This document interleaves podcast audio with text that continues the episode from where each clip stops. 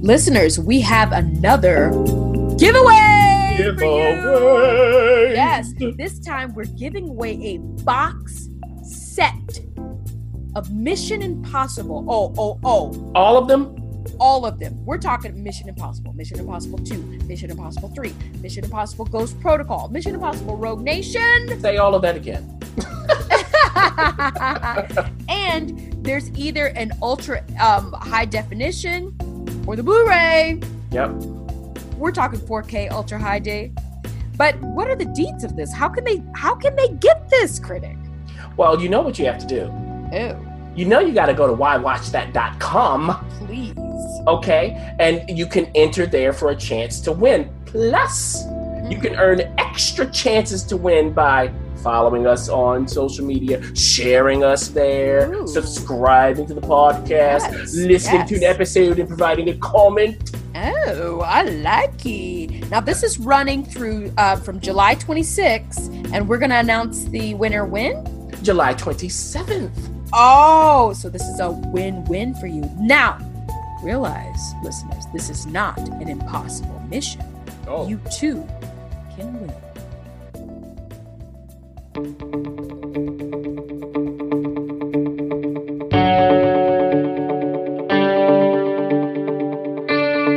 Why Watch That sneak peek. Well, well, well, the critic got a chance to see a sneak peek of the new movie Sorry to Bother You. Now, yes, you've probably seen the advertisement somewhere.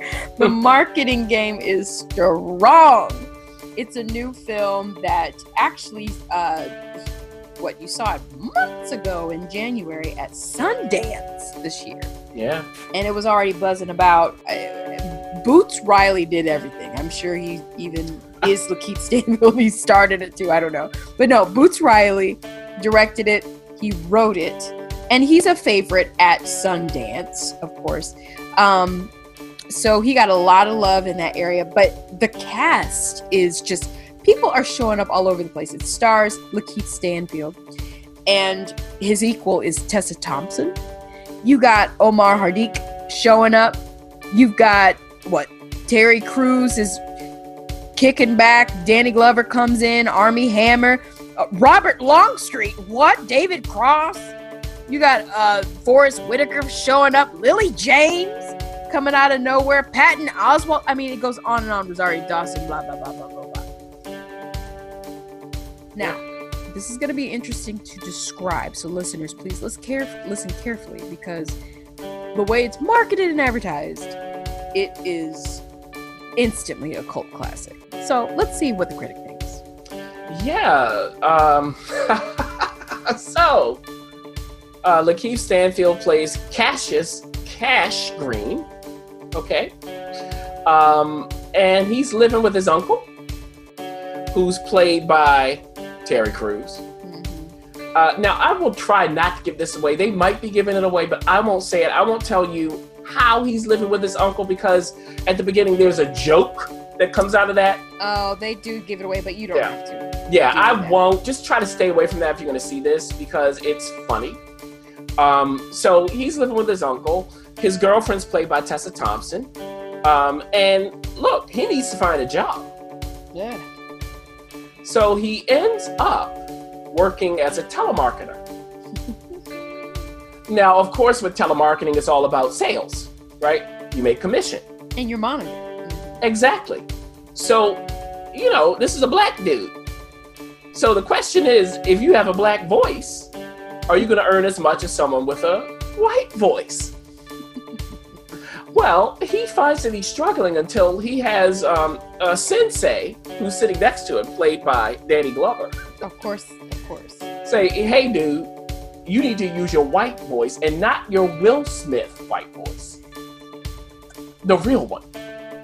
So what we do, we hear Danny Glover now start talking as a white man, and that is David Cross providing these voices here. Yes. And uh, Patton Oswalt does one, Lily James, as you said. So Yes. everybody starts having a white voice. So what happens is Cash does this and starts earning cash. Mm. And he gets so good at it that he gets to go up to the second floor. now on the second floor, okay, Armie Hammer plays the boss. and he has uh, something in mind for Cash as one of his top sellers. Okay, and then things go in directions you cannot predict after that, and I won't say it. Okay, it gets real weird. Now, by the way, Tessa Thompson's character, Detroit, you know, she's a sign flipper, all of that. Now, this is a satire, everyone, if you couldn't tell. yeah. But for the critic, as someone who's been schooled by Spike Lee, eh, I've seen it. Okay, I've seen this stuff before.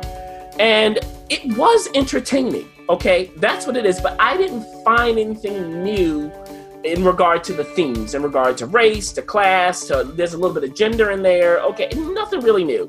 Um, now, also about halfway through, I knew where this character was going to end up, regardless of how crazy it was. That was clear.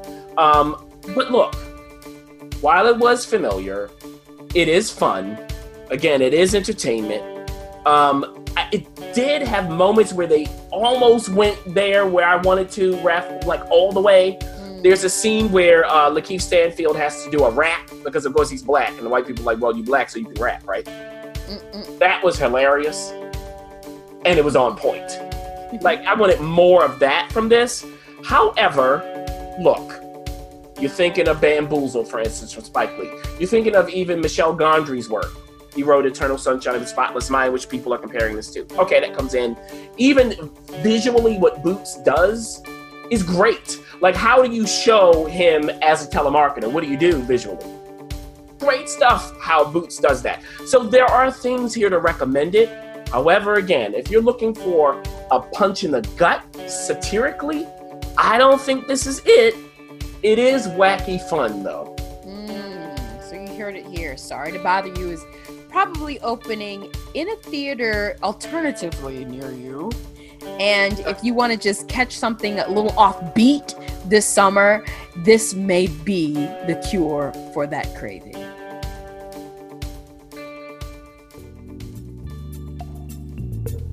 Ew, ew, ew. Listen, this is a different kind of first look because we actually haven't talked about hardly any of these in this franchise. But as you know, we at Why Watch That have giveaways for you all. And we just love that we're partnering with Paramount Studios and we're able to give you all a chance to own some of the things that we do talk about. But then we realized wait a minute, we haven't really talked about these movies. And of course, we're talking about Mission Impossible, the franchise. And we're and and this is these are the movies.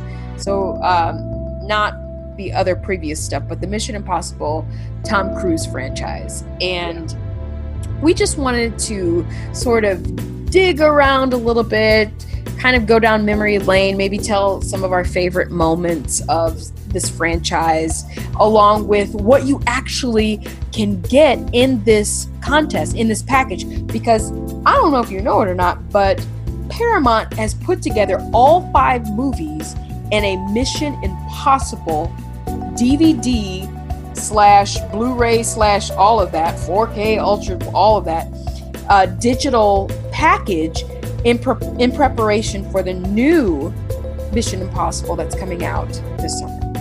So Yes, Yeah, it's pretty Uh, exciting. it is. And I mean, you know what's so interesting here, Ref? So we're going back to 1996. Were you born then? Yeah, I was born and I was lucid. Um, uh, unless you talk to my mother, maybe I wasn't. Now, look, yeah, boy. I remember Ref in 96 when Mission Impossible came out. I just do. I remember. And the thing that stands out to me, and still to this day does about this whole series, is Tom Cruise doing his own stunts. Yes. Tom Cruise in that room where he couldn't touch anything, The sweat.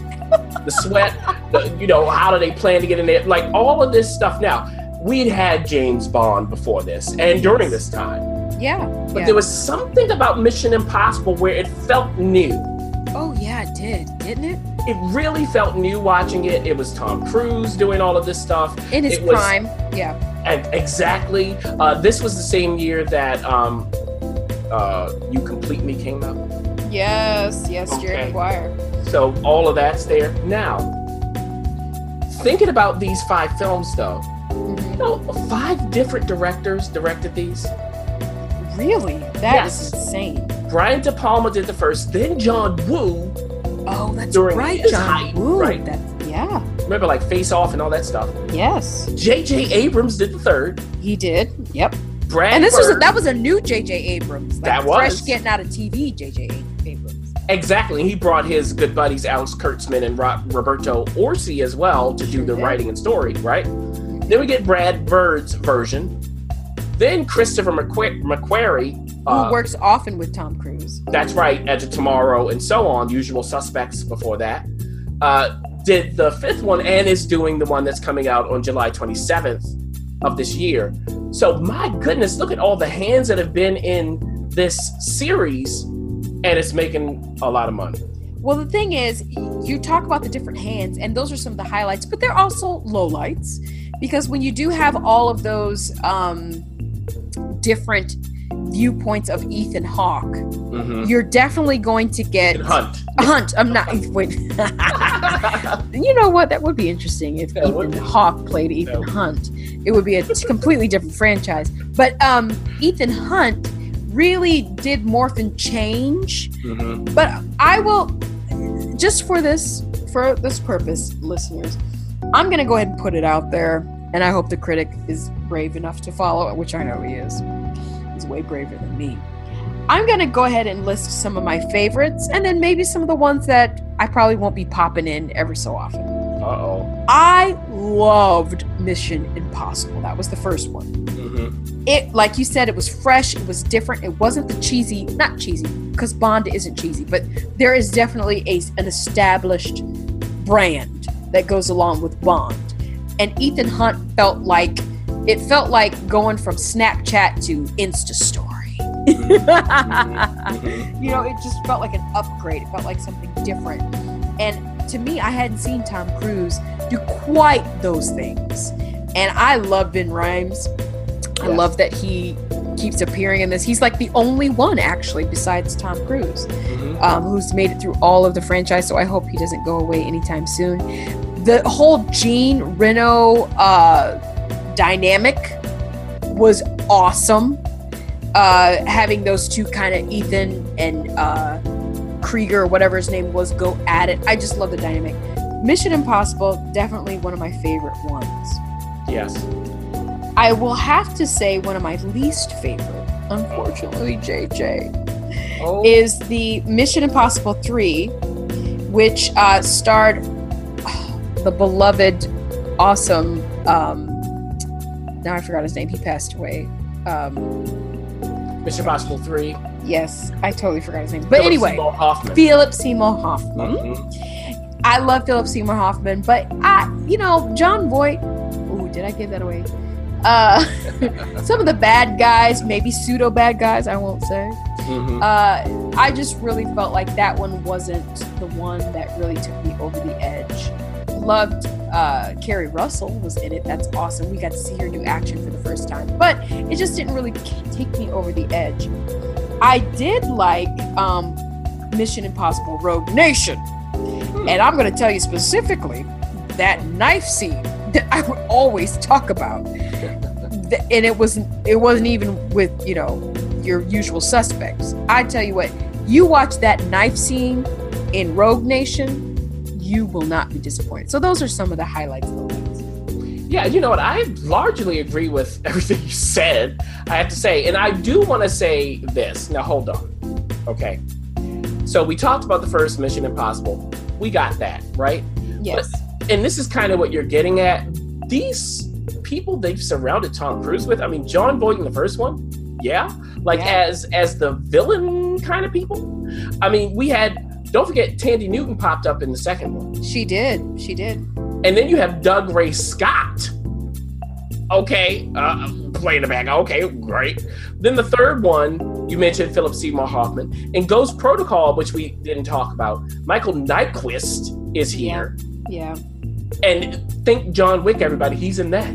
Okay, Michael was. So it's just the, the casting decisions I really appreciate, even when it's not quite as good. Mm-hmm. Um, now I am interested to see what McQuarrie does in the next one as well, yeah. because I think that as you uh, kind of hinted at earlier, him working with Tom Cruise, I like the pairing.